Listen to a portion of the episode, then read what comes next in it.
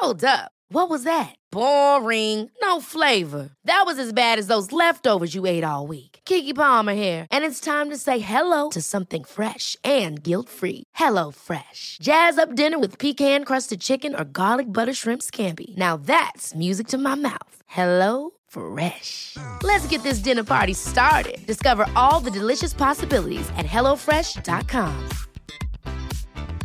When you're ready to pop the question, the last thing you want to do is second guess the ring.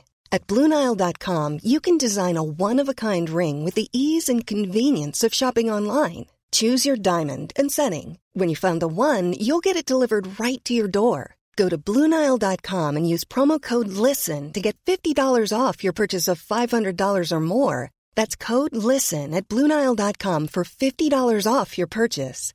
Bluenile.com code LISTEN. Planning for your next trip?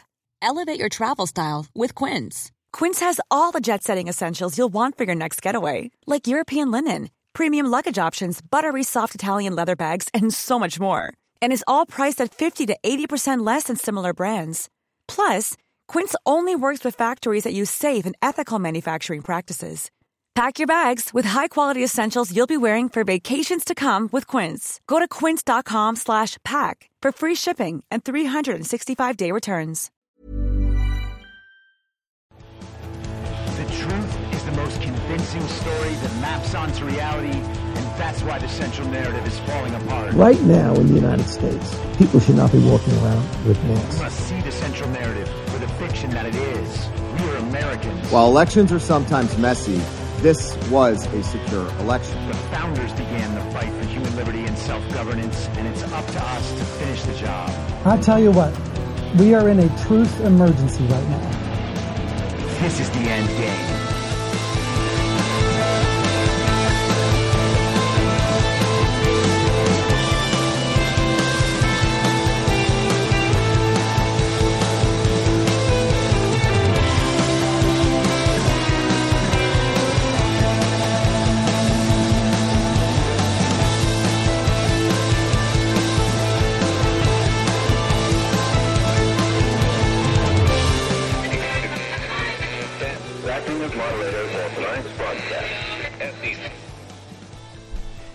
It's Wednesday, June 8th, 2022, the 504th day of dystopia.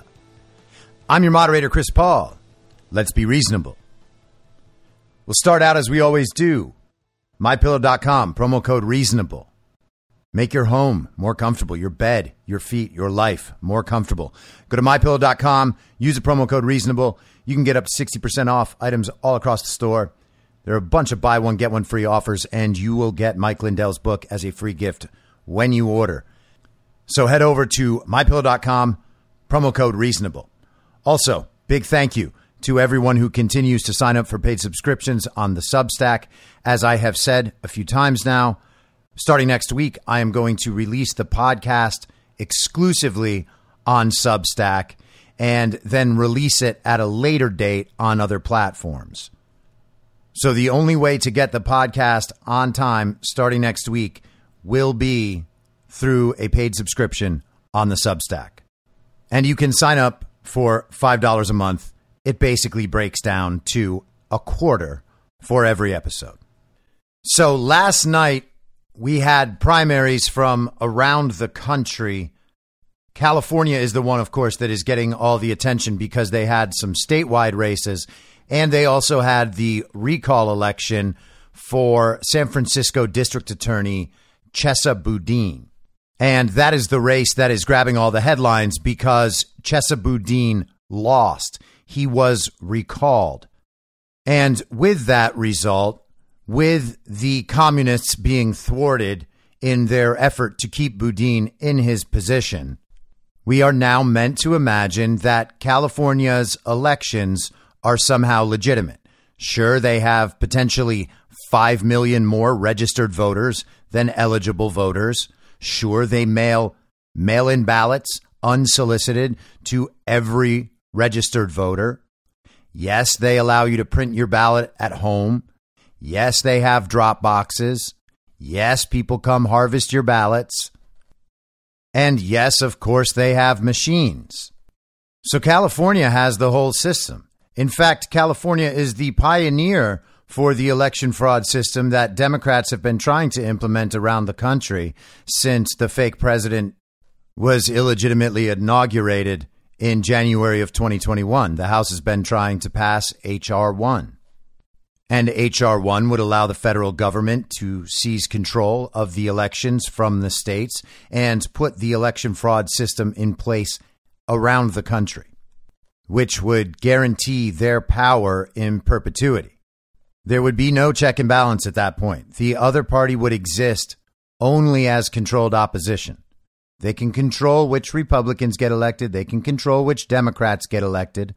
If they know the country's mad with Democrats, well, they'll just pile a few more Adam Kinzingers into the mix, a few more Nancy Maces. That's how we get someone like Brad Raffensperger. Take a Democrat, put an R next to their name, send them on out, and say, hey, voters, we know you're upset with Democrats, so here's a guy with an R next to his name. You're going to vote for him. We'll let him win. It'll make you feel better. And then maybe you'll stop hounding us with allegations of clear and obvious and overwhelming evidence of widespread systemic intentional election fraud. And they do that even as we know that there was election fraud in Pennsylvania in these primaries, election fraud in Georgia that is just too obvious to ignore and happening to Democrats in Democrat races. And we know all about the 2020 election and all the fraud that occurred around the country. We can see that it occurred in every state. You can look at Seth Keshel's work for that. You can look at specific audits and investigations around the country.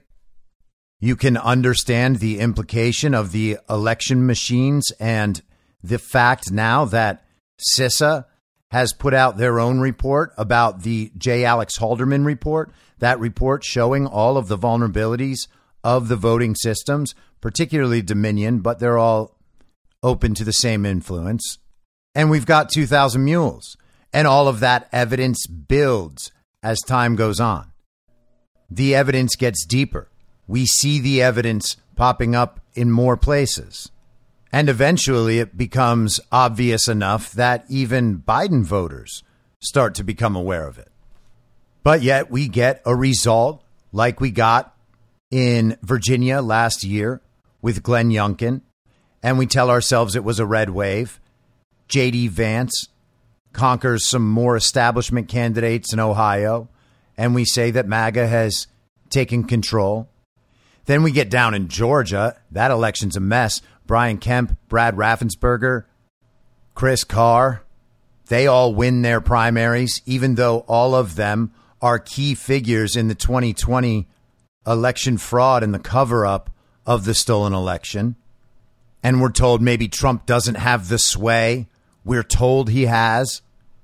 And then we get Chesa Boudin losing his recall election in California. And we're all told, look at this. You guys win sometimes. You get what you want sometimes. That means the system works. It's just that the public never agrees with you. Well, they agree with you rarely, but only when we really mess up and people get a little bit upset.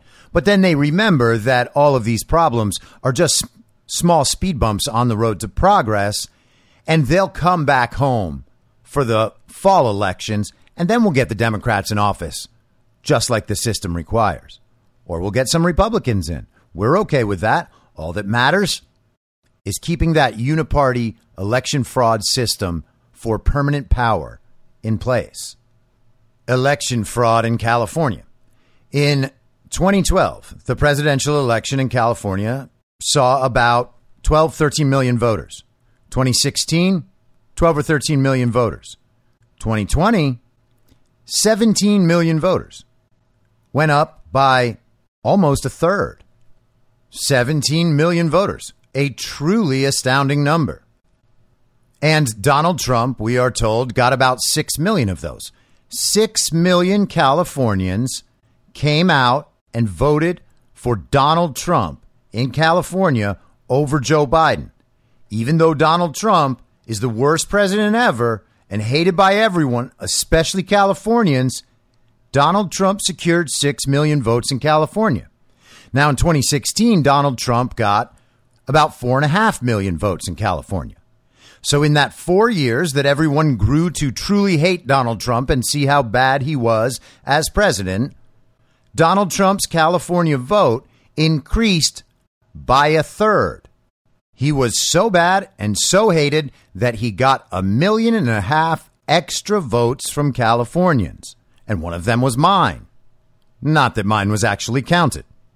Now, in that 2020 primary, Republicans received around two and a half million votes. There were about two and a half million votes in the Republican presidential primary. Donald Trump got about 2.3 million. There were close to 5.8 million Democratic votes in that primary. So, in the 2020 primary, there were around 8.3 million votes. And we're told roughly twice that many people voted in the general. Now, I'm trying to give you an idea of what normal turnout numbers in California are. And in their 2018 primary, they had some statewide races and they had some ballot propositions. In the statewide races, they had a Senate primary and there were about 3.85 million votes in that Senate primary. They had a governor primary with around 4 million votes. And then they had ballot propositions. They had Prop 68 and Prop 69. Prop 68 had around 6 million votes, and Prop 69 had around 6 million votes as well. And so apparently, only two thirds of the people who went out to vote bothered voting in the primary for governor or Senate. But they got those props. And you better believe they both passed. And we're told, of course, that 2018 was a blue wave year. All the Democrats were extremely excited to put on their pink pussy hats and go vote for propositions, but not necessarily for governor. You know, that doesn't matter. And then last night, we get every major Democrat winning widely, except for Boudin.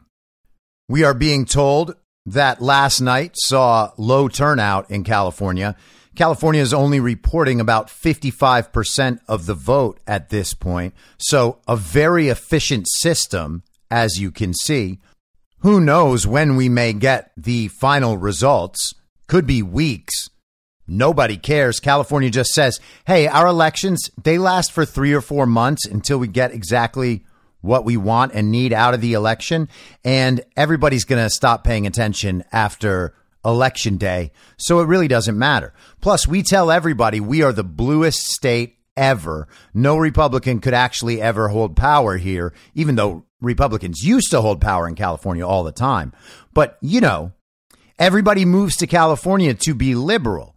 And then when other states around the country, when those start becoming bluer as they always do, the more this election fraud system gets implemented in those states, well, that new blue wave in places like Texas and Georgia, that's because Californians are moving out to Texas and Georgia. So Californians are moving out to the extent that they lost a congressional seat in California.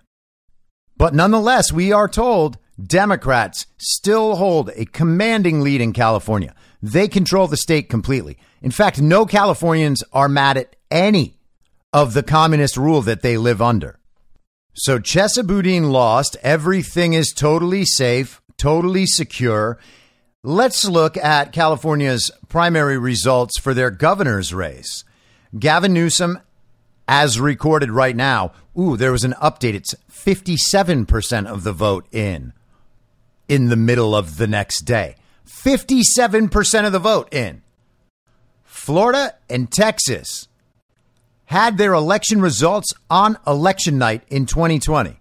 And California can't get the results of a primary on election night. 16 hours later, they're still at 57%. So Gavin finished first in the primary yesterday, and they have open top two primaries where whoever the two highest vote getters are, those are the people that will face off in the general election, even when they're both Democrats, which is often the case, because why would they ever bother having Democrats in California face debates? Imagine Nancy Pelosi in a debate. It would never happen. Why does it never happen? Well, because Nancy Pelosi never has contested elections. They stick another Democrat in there. They have a top two. The top two are both Democrats, and Nancy Pelosi ends up facing a Democrat. That Democrat is like the Washington Generals. They're only there to lose to Nancy Pelosi. And they'll take some payoff or some nice job and they'll work their way up. But hey, that seat belongs to Nancy. So with 57% of the vote in, we have about 13 million votes in these statewide primaries from last night. And these percentages used to mean the number of precincts reporting. 57% of the precincts are reporting. Now they try to make it the percentage of the expected vote. And so we have to wait for their further manipulations so that we can actually have the total vote count. But let's just say this 3 million represents about 60% of the vote. So we're talking maybe 5 million total votes in this primary. 5 million total votes in a primary that could potentially take California's communist governor Gavin Newsom out of the running for governor this fall after he faced recall last year. Now let's think about that recall election. They claim there were 12.8 million votes in that recall. Now, that is a number on par with the total voters in the 2016 general election for president and the 2012 general election for president. And we're told 13 million people, 13 million Californians came out last year to vote in that recall. So, in that recall election, the first question is should California recall Governor Gavin Newsom? It's just a yes or no, okay? Almost 5 million yes votes. 4.894 million yes votes that Gavin Newsom should be recalled. That's how many voters came out against Gavin Newsom to recall him, to remove him. That's a pretty important question. And Californians felt strongly enough to do the recall in the first place. And they felt strongly enough, 5 million of them nearly, to come out and vote against Gavin staying in office. We are also told by California that 7.4 million of those people who voted whether or not to recall Gavin Newsom, 7.4 million of them voted for the candidate they wanted to see replace Gavin Newsom, and Larry Elder received 3.563 million votes. So that's three and a half million plus people that not only wanted to see Newsom recalled, but they wanted to see him replaced with Larry Elder. That is more than just a statement about Newsom's governance. It's a statement about which direction they wanted to take the state in. Now, why were there 12.8 million people voting in that recall and only 7.4 million who chose an alternate candidate? That's 5 million people who wanted to vote about the recall but didn't want to choose anyone to replace Gavin if he happened to be recalled. Now, that doesn't make any sense. You can vote against the recall and then still as a safety measure, vote for your favorite Democrat to replace Gavin Newsom. And there were Democrats running in that race. A guy named Kevin Paffrath got 700 plus thousand votes. There was another Democrat that got almost another 400,000. So there were over a million people who selected Democrats to replace Newsom. Nearly 5 million people voted to recall him. You have to assume all of them voted for who they wanted to replace Gavin. But there's still another two and a half million people who voted for replacements, even though they didn't want to recall Newsom. That's what we're meant to understand by this. So it's not like it's a totally unusual thing to say, no, I want Gavin to remain in office, but if he doesn't, I want to support this person. That is a totally normal thing to do. Two and a half million people did it. But the other five million, they just couldn't be bothered. Does any of this make sense to anyone? Or does it seem like California is just generating the results that California wants to generate, using the system that allows you to generate the results?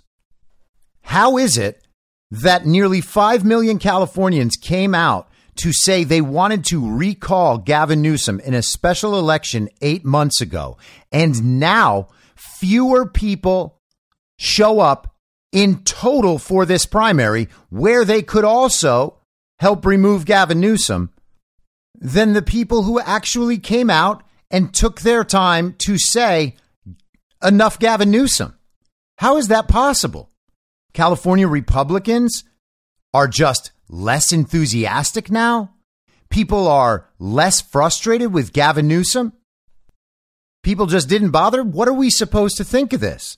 And the crazy thing is, that Gavin's vote percentage, with the current results that we are allowed to see from California, is lower at 56.3% than his recall percentage was last fall.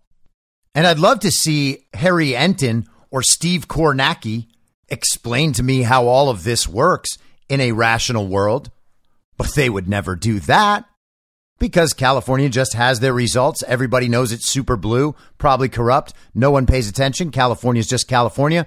Let's move on. But let's talk about the DA, right? We got to talk about the DA. What a big win. Oh, it's a rebuke of progressives, a rebuke of George Soros DAs, and George Gascon is next. Except Democrats around the country keep putting these George Soros attorney generals into office. How does that happen? Now, I'm not suggesting Californians aren't sick of Chesa Boudin, that San Franciscans aren't sick of Chesa Boudin. Obviously, they are. Same way Angelinos are sick of George Gascon. Same way voters across the entire state are sick of being turned into North Korea. But despite the dramatic media reaction, that's not the story of last night. The story of last night in California is still election fraud. This is bananas. So keep an eye on this going forward. California has the most illegitimate elections in the country. Elections do not turn legitimate just because we got what we want. Democrat voters don't turn their backs on some progressive like Chesa Boudin and still remain pure deep blue Democrats. That's not how it works. The entire party supports Chesa Boudin's policies. Chesa Boudin is an example of what is wrong with Democrat politics. When someone like that becomes such a prominent, malignant loser, it changes how people think of their party. It changes how they think of the other Democrat candidates in the state as they support what he does. I'm suggesting that California voters aren't having the thought, yeah, you know, I'm as liberal as can be. I think Joe Biden is doing an incredible job in office. Anything is better than allowing those domestic terrorist MAGA people to take control. But you know, there's this real problem with homelessness and rampant crime and a total refusal to prosecute crime and the defunding of the police I have a real problem with those things. But besides that, I am the most committed Democrat voter of all time. Tell me how that voter exists. Yet that's what we're supposed to think about the California results last night. And we are supposed to pat ourselves on the back and say that everything is a red wave and all we have to do is overwhelm the polls in the fall and everything will be just fine. That's not how it works. Election fraud gets the results they want where they have the extent of the power they have in California, they will hold on and fix the election in exactly which way they choose. California continually goes in the loss column for Republicans, not because California's voters are all Democrats. It's because California is run by Democrats right down to the election systems and every other system that affects the elections and the communications around the elections and the big tech and everything. California is under full global communist control. But let's dig down a little bit. I want to talk about who Chesa Boudin actually is. And you might say, well, why didn't you talk about this before the recall election? And hey, maybe you've got a point, but also maybe whatever. I'm talking about it now because I am suggesting that there are other narratives and other goals at play here, and to focus on last night as being some win against the Democrat communists and the George Soros district attorneys, it misses the rest of what's going on. So, this is from the American Spectator, July 20th, 2019. DA candidate Chesa Boudin and his four parents' terrorist legacy. We shouldn't visit the sins of parents on their children. In the Hebrew Bible, God does it to the third and fourth generation. But our Constitution rightly forbids corruption of blood. When children want to impose their parents' dangerous views on us, though, the connection becomes relevant. On November 5th, San Francisco Deputy Public Defender Chesa Boudin hopes to be voted in as the city's district attorney. Boudin has certainly been impressively schooled. Yale undergraduate, Rhodes Scholar at Oxford, and student at Yale Law School. But he seems to have been bizarrely educated on the American legal system. That's because Boudin affirms his parents' and adoptive parents' self serving narrative about their participation in two 1970s terrorist movements, the Weathermen and the Black Liberation Army. And you might remember the Weathermen because Barack Obama was palling around with terrorist Bill Ayers, who was a member of the Weathermen.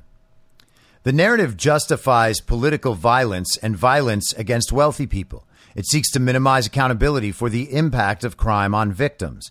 And it is driven by white guilt that excuses crimes committed by people of color, even against other people of color. I became familiar with this narrative while doing research for a novel, The Weathermen on Trial. Chesa Boudin's background is a dubious foundation for an office that protects public safety. Boudin was named Chesa by his parents, Kathy Boudin and David Gilbert, to honor convicted murderer Joanne Chesimard. She led the Black Liberation Army when it was a cop hunting group that assassinated at least six police officers in the early 1970s. Now renamed Assata Shakur, she escaped from prison in 1979 and lives in Cuba, which refuses to extradite her. Kathy Boudin assisted in the armed robbery that funded Chesimard's jailbreak. And speaking of Assata Shakur, by the way, there is now a group called Assata's Daughters who participates in the movement for black lives.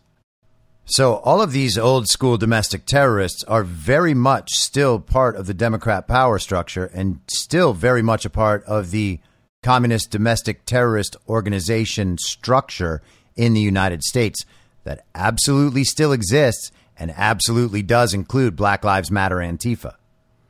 Boudin's parents took part in dozens of bombings with their white weatherman terrorist group in its declared war on the United States from 1970 to 1975. These were the folks who bastardized the cry of peace now in the Vietnam anti war movement into peace now, P I E C E. Peace was slang for a gun. Their war's avowed purpose was to aid black revolutionaries in creating a communist government. From 1980 to 1981, Boudin's parents aided the Black Liberation Army as it carried out a string of expropriations, meaning armed robberies. Boudin was adopted by the former leaders of the Weathermen, Bernardine Dohrn and Bill Ayers, after his own parents left him with a babysitter while they took part in the robbery of a Brinks armored car. Dohrn and Ayers had similarly saddled their own sons with revolutionary names Zaid Osceola, to honor Chesimard's Black Liberation Army partner in cop killing, and the Seminole Indian leader, and Malik Cochise, combining Malcolm X's Arabic name and an Apache war chief. You get the picture. White children must be validated with the names of people of color who attack whites. This fundamental sense of white guilt can be seen in Dohrn leading discussions in 1969 about the need to, quote, off white pig babies, end quote, before they can grow up to be unworthy oppressors, and in her later use of white children as quote unquote beards to keep suspicion off her as she cased sites for bombings. To understand how Boudin's approach to criminal justice has been influenced by his four parents narrative, let's parse his own words from his campaign website. Chesa Boudin's parents were incarcerated when he was just 14 months old for driving the getaway car in a robbery that tragically took the lives of three men. Chesa's father is still in prison. Chesa knows firsthand the destructive impacts of mass incarceration. He had to go through a metal detector and steel gates just to give his father a hug. And what a terrible injustice.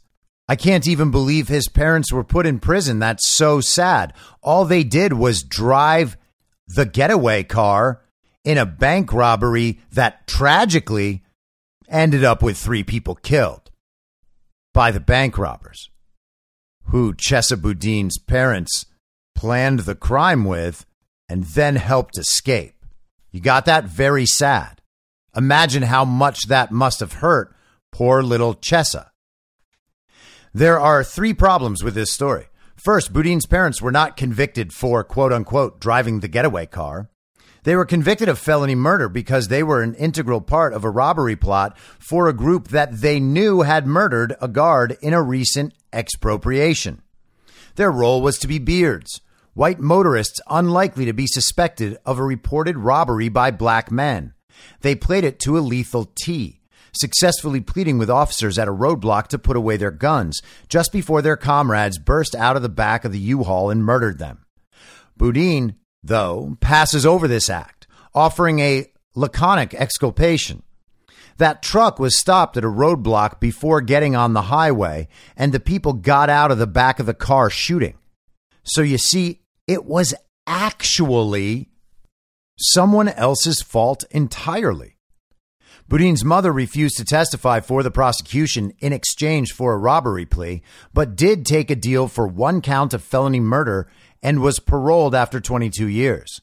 His father declared himself a revolutionary prisoner and refused to acknowledge or interact with the court system. He was found guilty on three counts, as were two other participants Gerald Williams, renamed Mutulu Shakur, and Samuel Brown. All will die in prison unless they are pardoned. Felony murder has been a crime since an English lord was hanged in the 16th century for being part of a group that agreed to kill any gamekeeper who opposed its hunting raids, even though he wasn't present at the subsequent murder. It became a state law in America in 1794 and is now on the books in 46 states, the District of Columbia, and in federal law. In 2018, California slightly softened its felony murder standards, but Boudin's parents could still be charged if they carried out their crime today in California, based on any of three separate judgments by the prosecutors being major participants in the planning of the robbery, being present at the scene of the murders, or a police officer being killed. Will Boudin be able to make the same determinations that sent his parents to jail when, for his understandable personal reasons, he thinks the concept of felony murder is unfair?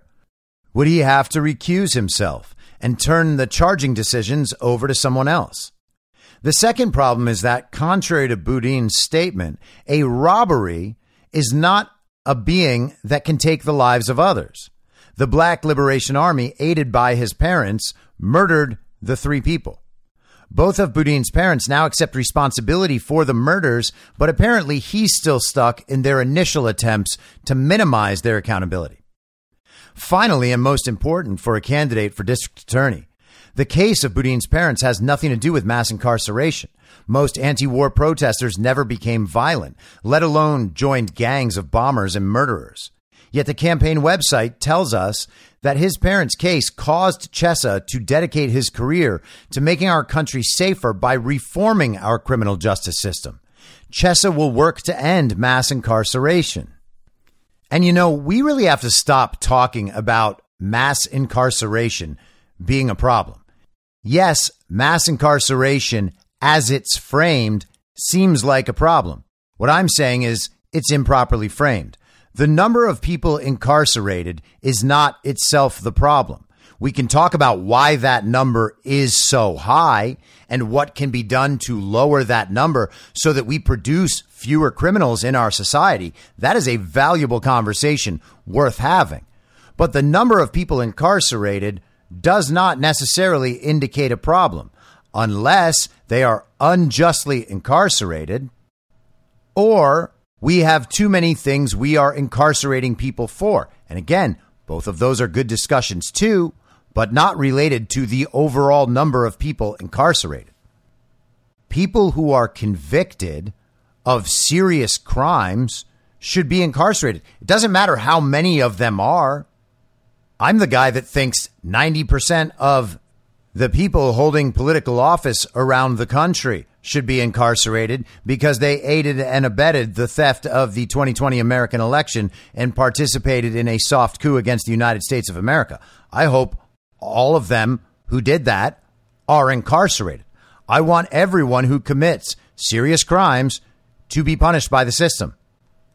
So I'm open to saying we have a problem with unjust incarceration and then hoping that people point out those instances so that we can make sure people in those circumstances are not incarcerated. Totally down with that. But don't tell me that the number of criminals is too high. So the way to fix that is to not prosecute crime when it occurs and when there are actual victims whose lives are harmed or ruined by the criminals.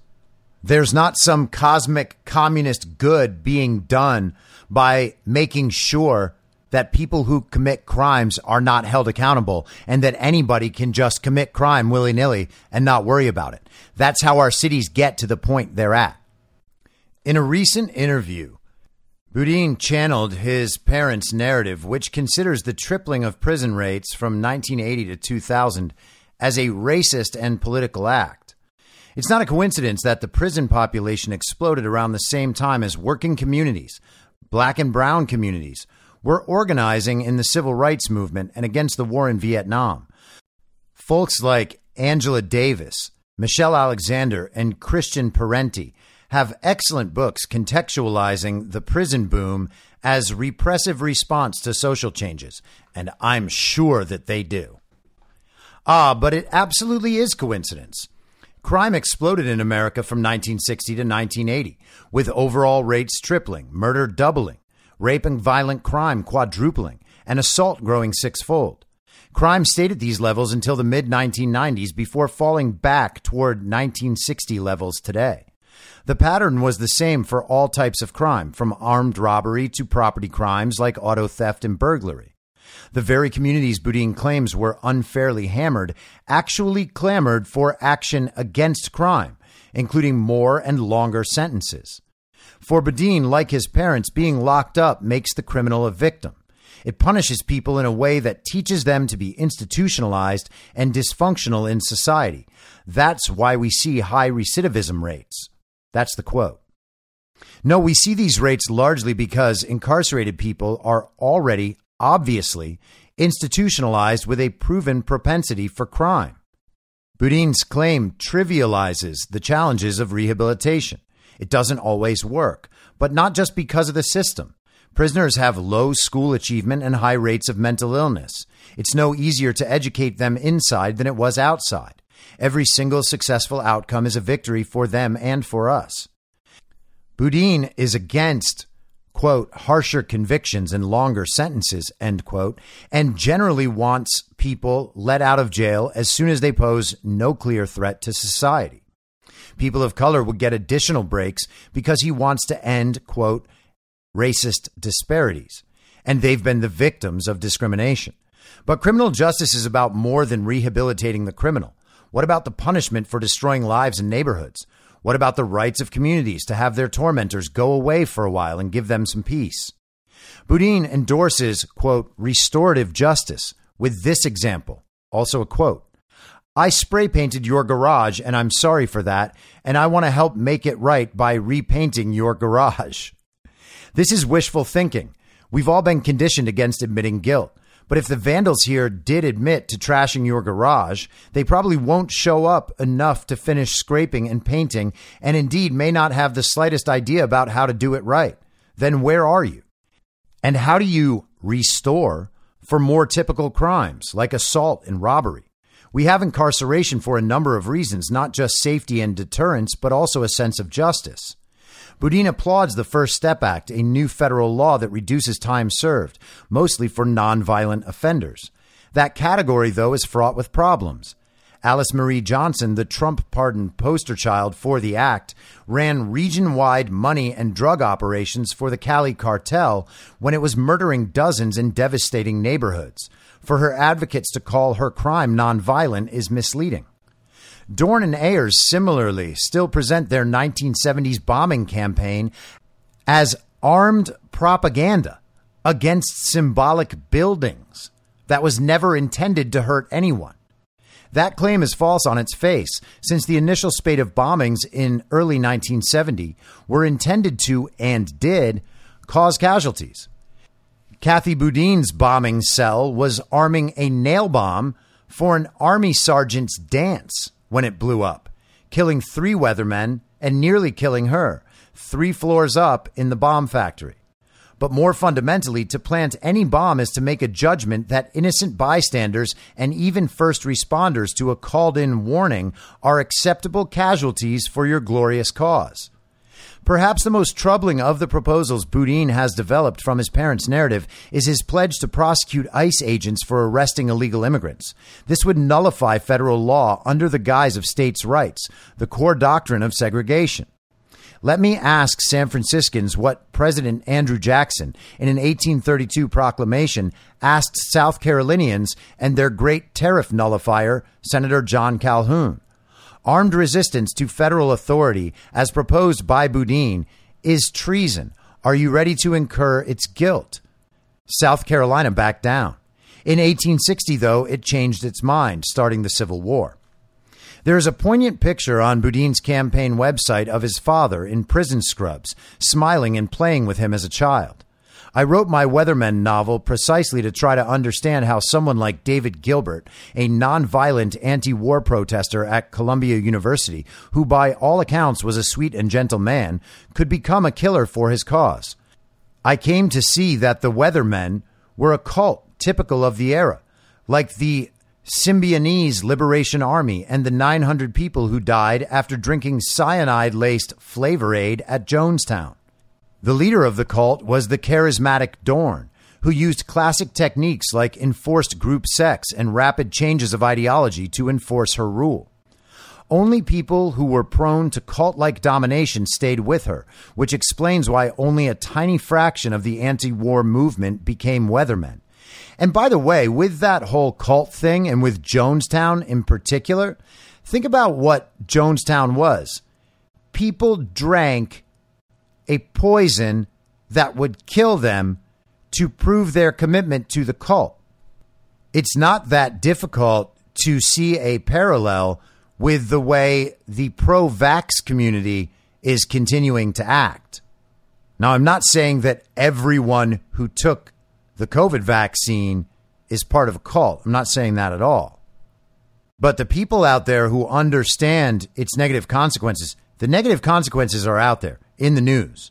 Beyond that, we know that the vaccine just simply doesn't work.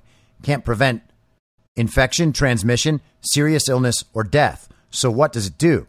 Truth is, it does nothing but cause negative consequences. And I'm suggesting that there's very little difference between continuing to support the vaccination of healthy people for a disease that cannot kill them and actually drinking poisoned Kool Aid.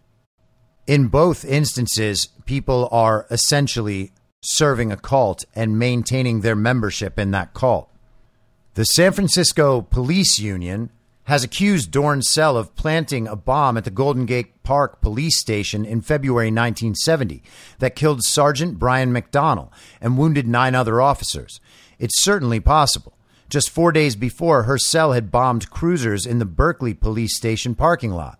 There was one casualty. A slight delay in the scheduled shift change saved lives. How would Boudin handle the Park Station murder if DNA evidence against his adoptive mother comes to light? I think that's a fair question for someone who wants to be San Francisco's district attorney. So that right there is who Chesa Boudin is. And he is a George Soros district attorney. He is in full support of the global communist agenda for policing and prosecutions in the United States. He is serving a higher authority, obviously. They put him in that office for that reason. His parents, all of them, his real parents and his adoptive parents are legitimate domestic terrorists. And he aligns with their beliefs about crime and punishment, if not also about terrorism. And prosecutors like him are being held up as examples of what the Democrat Communist Party wants for prosecutors around the country. There are 75 of them. He's also a great example of the continuing effect of radicalized communist domestic terrorism in this country that has been ongoing now for 60 years.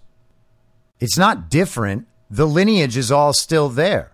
And those old terrorists are now prominent Democrats who interact with some of the Democrats' most powerful individuals, most specifically Barack Obama. But let's not forget that Bill Clinton pardoned domestic terrorist Susan Rosenberg on his last day in office. She had been in jail for 16 years for bombing the United States Capitol as another one of these communist radical domestic terrorist organizations. And then she got put on the executive board of the fiscal sponsor of Black Lives Matter. These people are exactly as described. And it is very good that Chesa Boudin is being recalled, but he's just going to be replaced with another communist by San Francisco Mayor London Breed. So again, where is the win? That's not a win. That's a cover to make us believe that California's elections are somehow legitimate. They're not. And sorry, Glenn Youngkin's victory shouldn't be seen as any more legitimate either. And I'm certainly not saying, by the way, that Glenn Youngkin winning that election did not reflect the will of the voters in Virginia. I'm sure that the voters of Virginia chose Glenn Youngkin over Terry McAuliffe. I have no doubt about that. And I'm glad that Virginia voters went out and voted. I'm not encouraging not voting either. It's important to get out and make that show of force. But while that goes on, you have to understand that the elections are not legitimate. Remember, on the night of Glenn Youngkin's win, quote unquote, Democrats stole the governor's election in New Jersey and kept Phil Murphy in place. And for the record, this is not stuff that I said after Youngkin's victory. I said before Youngkin's victory, they're probably going to give Youngkin the victory so that everyone will believe the election was legitimate and people stop talking about election fraud. Now let's switch subjects completely without a segue to new developments in the Elon Musk and Twitter scenario. This is from Washington Post today. In reversal, Twitter plans to comply with Musk's demands for data. After a weeks long impasse, Twitter's board plans to fully comply with Elon Musk's demands for internal data by offering access to its full quote unquote fire hose the main stream of data comprising more than 500 million tweets posted each day, according to a person familiar with the company's thinking, who spoke on the condition of anonymity to describe the state of negotiations. Now, that is interesting because that sounds like it is data on something slightly different to me. The move aims to end a standoff with the billionaire who has threatened to pull out of his $44 billion deal to buy Twitter unless the company provides access to data he says is necessary to evaluate the number of fake users on the platform. The information could be provided as soon as this week, the person said. Currently, some two dozen companies pay for access to the Trove, which comprises not only a real time record of tweets, but the devices they tweet from, as well as information about the accounts that tweet. Musk's legal team contends the data stream is essential for understanding the amount of spam and bot activity on its platform, a figure that could influence the company's ad revenue, according to a letter sent to Twitter on Monday.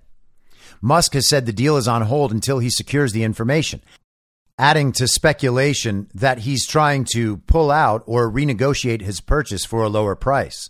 When he signed his initial deal to buy the company in April, he waived a right to look deeply at Twitter's finances and internal workings. Oh, did he? The purchase agreement requires that Musk go through with the deal unless he can show the company misled him or a major event has changed its value. Twitter's leaders are skeptical of Musk's ability to use the fire hose to find previously undetected information. And there you go. The data stream has been available for years to the companies that pay Twitter for the ability to analyze it to find patterns and insights in the daily conversation. Oh, that's so interesting. So they wouldn't give him the information that they actually sell to other companies and organizations? Got it. But now they will give him the information and he's supposed to just figure out the bot thing from that, from the same information that other companies get. Got it. They, along with some analysts and Silicon Valley insiders, say that Musk is using the data request as a pretext to wiggle out of the deal or to negotiate a lower price. Ooh, some analysts say. The spam activity is important to his team because if Twitter is underestimating spam on its service, the company's estimates for how many users could be shown ads would be smaller, affecting revenue. Well, it would affect a whole lot more than that, too. Wapo. In the Monday letter addressed to Twitter's general counsel, Vijaya Gadde, Musk's lawyers accused Twitter of refusing to provide information about spam and fake accounts that the billionaire, who is the world's richest man, has been requesting since May 9th. Musk must have a complete and accurate understanding of the very core of Twitter's business model, its active user base stated the lawyers from the firm Skadden Arps, Slate, Meagher, and Flom. Twitter's latest offer to simply provide additional details regarding the company's own testing methodologies, whether through written materials or verbal explanations, is tantamount to refusing Mr. Musk's data requests. Twitter spokesman Scott Bissang referred the Washington Post to the company's Monday statement, Twitter has and will continue to cooperatively share information with Mr. Musk to consummate the transaction in accordance with the terms of the merger agreement, the statement said. We believe this agreement is in the best interest of all shareholders. We intend to close the transaction and enforce the merger agreement at the agreed price and terms. So Twitter didn't actually respond to the Washington Post, and the Washington Post just repeated Twitter's statement. Got it. Twitter's challenges with bots and fake accounts have been around almost as long as the 16 year old platform. For years, the company has reported that bots and spam accounts represent fewer than 5% of users on the service, a number the company has derived from extensive audits. But some outside researchers, based on their studies, suggest that percentage is actually much higher, perhaps double or triple the 5% figure. And that's not actually what they estimate. They estimate it could actually be a whole lot higher than that. Musk began complaining about the bot issue soon after he agreed to acquire and take the company private for $44 billion in April. He has used his own massive Twitter megaphone to threaten to put the deal on hold and insisting the deal could not move forward until Twitter provided further proof of its methods for detecting spam. Nice mixing of verb tenses, Washington Post. Musk has committed more than $33 billion of his own wealth, which largely comes from his ownership of Tesla to complete the deal. But as the stock market has been roiled by a global downturn, Tesla's share values have plummeted, and some analysts have speculated that Musk has buyer's remorse.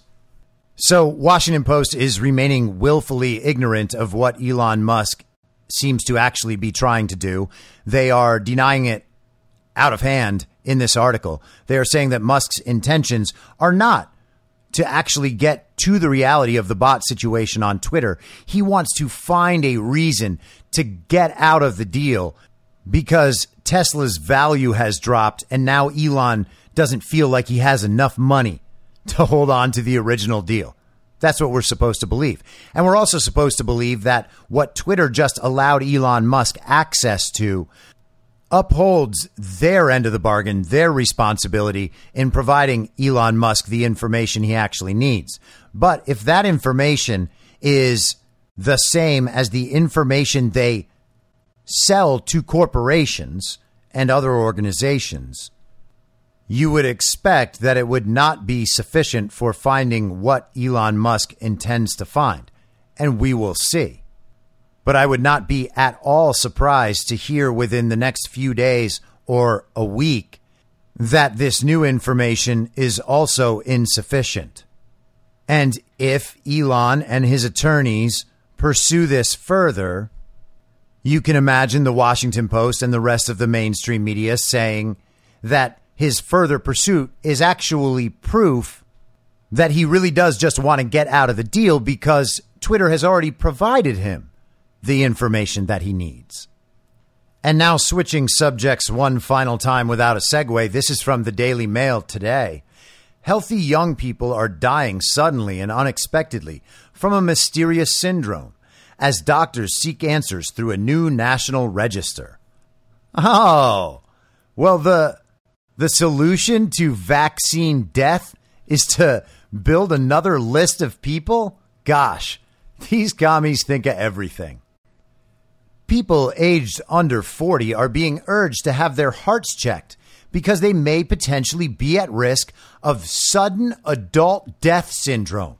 The syndrome, known as SADS, has been fatal for all kinds of people, regardless of whether they maintain a fit and healthy lifestyle.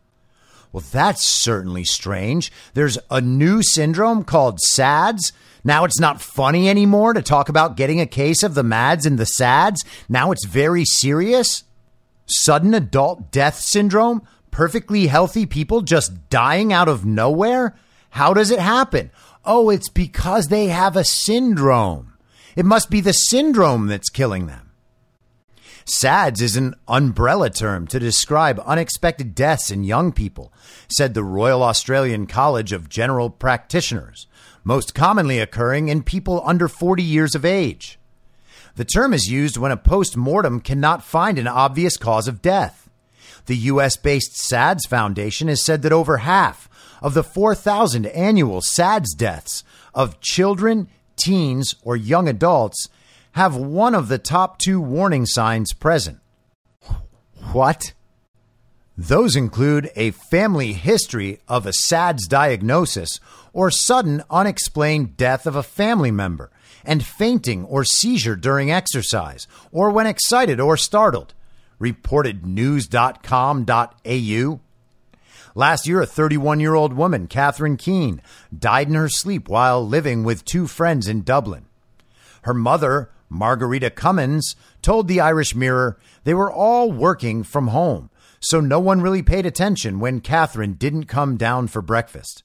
They sent her a text at 11:20 a.m., and when she didn't reply, they checked her room and found she had passed. Her friend heard a noise in her room at 3:56 a.m. and believes now that is when she died. And this goes on with the personal stories talking about how sad SADS is. And by the way, that is sad people dying at points in their lives when they could have lived another 30 or 40 or 50 healthy years is a very sad thing. Don't get me wrong. My sarcasm is not about whether or not people dying early is sad.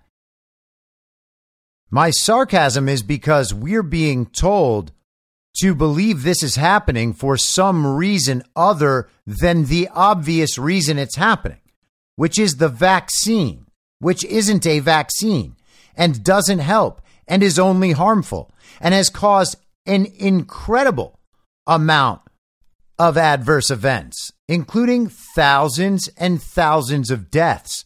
You need to get your heart checked as an under 40. I'm 43 years old and I have never heard that in my entire existence. I have also never heard of SADS until this vaccine came along. Remember when we had never heard of SIDS and then suddenly that was a thing? Sudden infant death syndrome? Now we have sudden adult death syndrome. That's so weird. I wonder what has changed in human health over the last couple decades that now causes sudden infant death syndrome and sudden adult death syndrome with absolutely no explanation whatsoever, but you got to check your heart. Jumping down to the end of this article, the majority of these SADS events, 90%, occur outside the hospital. The person doesn't make it. So it's actually ambulance staff and forensics caring for the bulk of these patients, Dr. Paratz said. I think even doctors underestimate it. We only see the 10% who survive and make it to the hospital. We only see the tip of the iceberg ourselves. Wait a second. There are SADS events that don't include death? Am I the only one that's confused by that? It seems to me that while I am still alive, I have not had sudden adult death syndrome because the sudden depends on the death and the adult depends on the death and the syndrome also depends on the death. It can't be a death syndrome without death. I guess things can suddenly happen to adults without death, but then they wouldn't be part of the sudden adult death syndrome. For family and friends of victims, SADS is a very hard entity to grasp, the doctor says, because it's a diagnosis of nothing. But hey, he's a doctor. He knows everything. Trust the doctors, trust the science, trust the experts. And when the experts give you a diagnosis of nothing, you say, oh, well, I guess nothing happened. I guess now it's extra sad my friend is dead. But let's keep on vaccin. Dr. Paratz said that from a public health perspective, combating SADS was not as easy as everyone in Australia getting genetically screened, as scientists were still not 100% clear on what genes cause this. Oh, well, that's strange. They think it's something to do with genetics, and it never happened before in history. And these people were all perfectly healthy until they suddenly died, or shortly before that. What could it be? Something that involves genes, huh? Well, there was that COVID vaccine, but that was just a vaccine. That was supposed to prevent anyone from getting COVID. And I mean, sure, it didn't. In fact, the vaccinated get COVID more than everybody else by a long shot. And it was supposed to prevent hospitalizations and serious illness and death, but it didn't do that either, because of course the vaccinated die at higher rates too. But the the only thing that matters here is that the vaccine is a vaccine.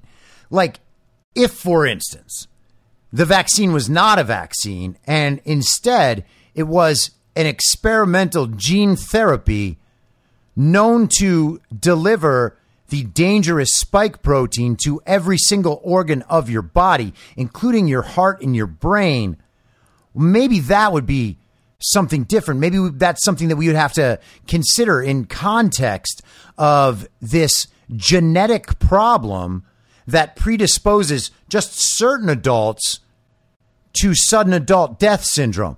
And it's very interesting that families might share this similar genetic problem when you think about how the ideological conformity within families is often very strong because it's kind of self enforcing. The people are always together, so their opinions will generally lead toward the same conclusions.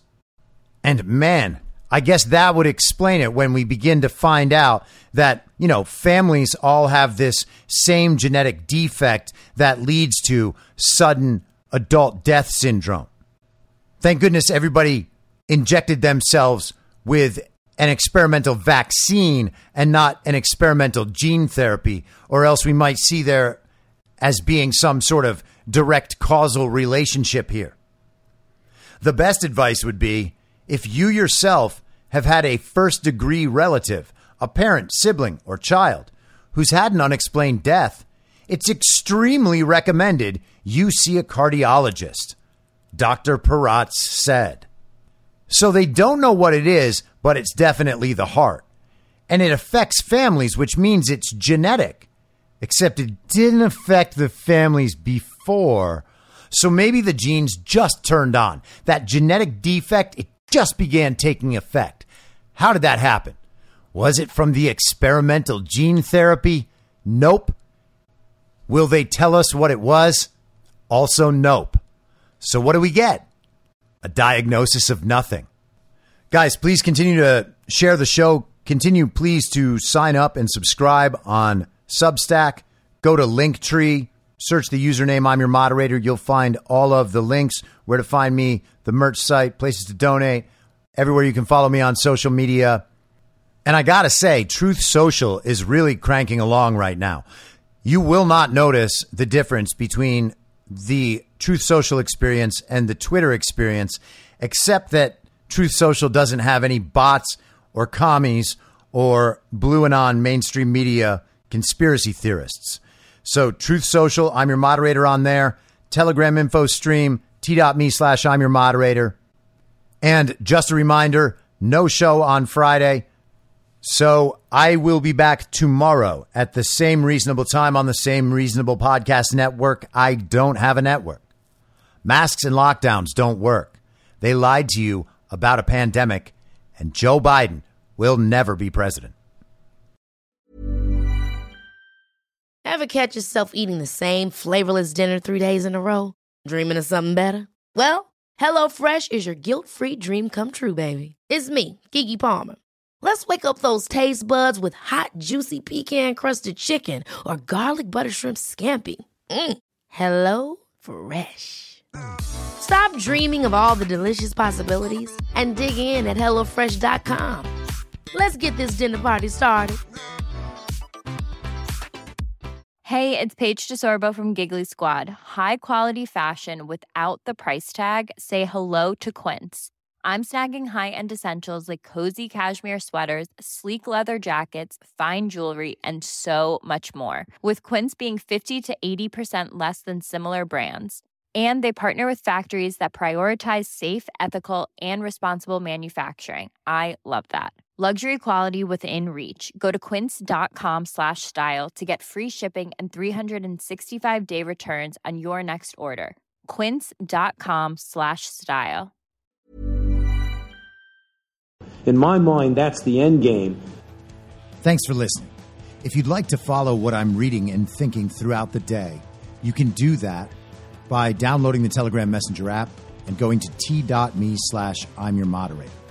On social media, you can follow me on Truth Social, Gettr, and Gab at I'm your moderator. I also have channels on Rumble and BitChute. If you'd like to follow the writing, you can find me at I'myourmoderator.substack.com. The merch site is cancelcouture.com or go direct shop.spreadshirt.com slash cancel dash couture. If you'd like to support the podcast financially, the best place to do that is Ko-Fi. Go to ko-fi.com slash I'm your moderator. And all of these details will appear in the show notes with each episode. I'll see you soon down on the range.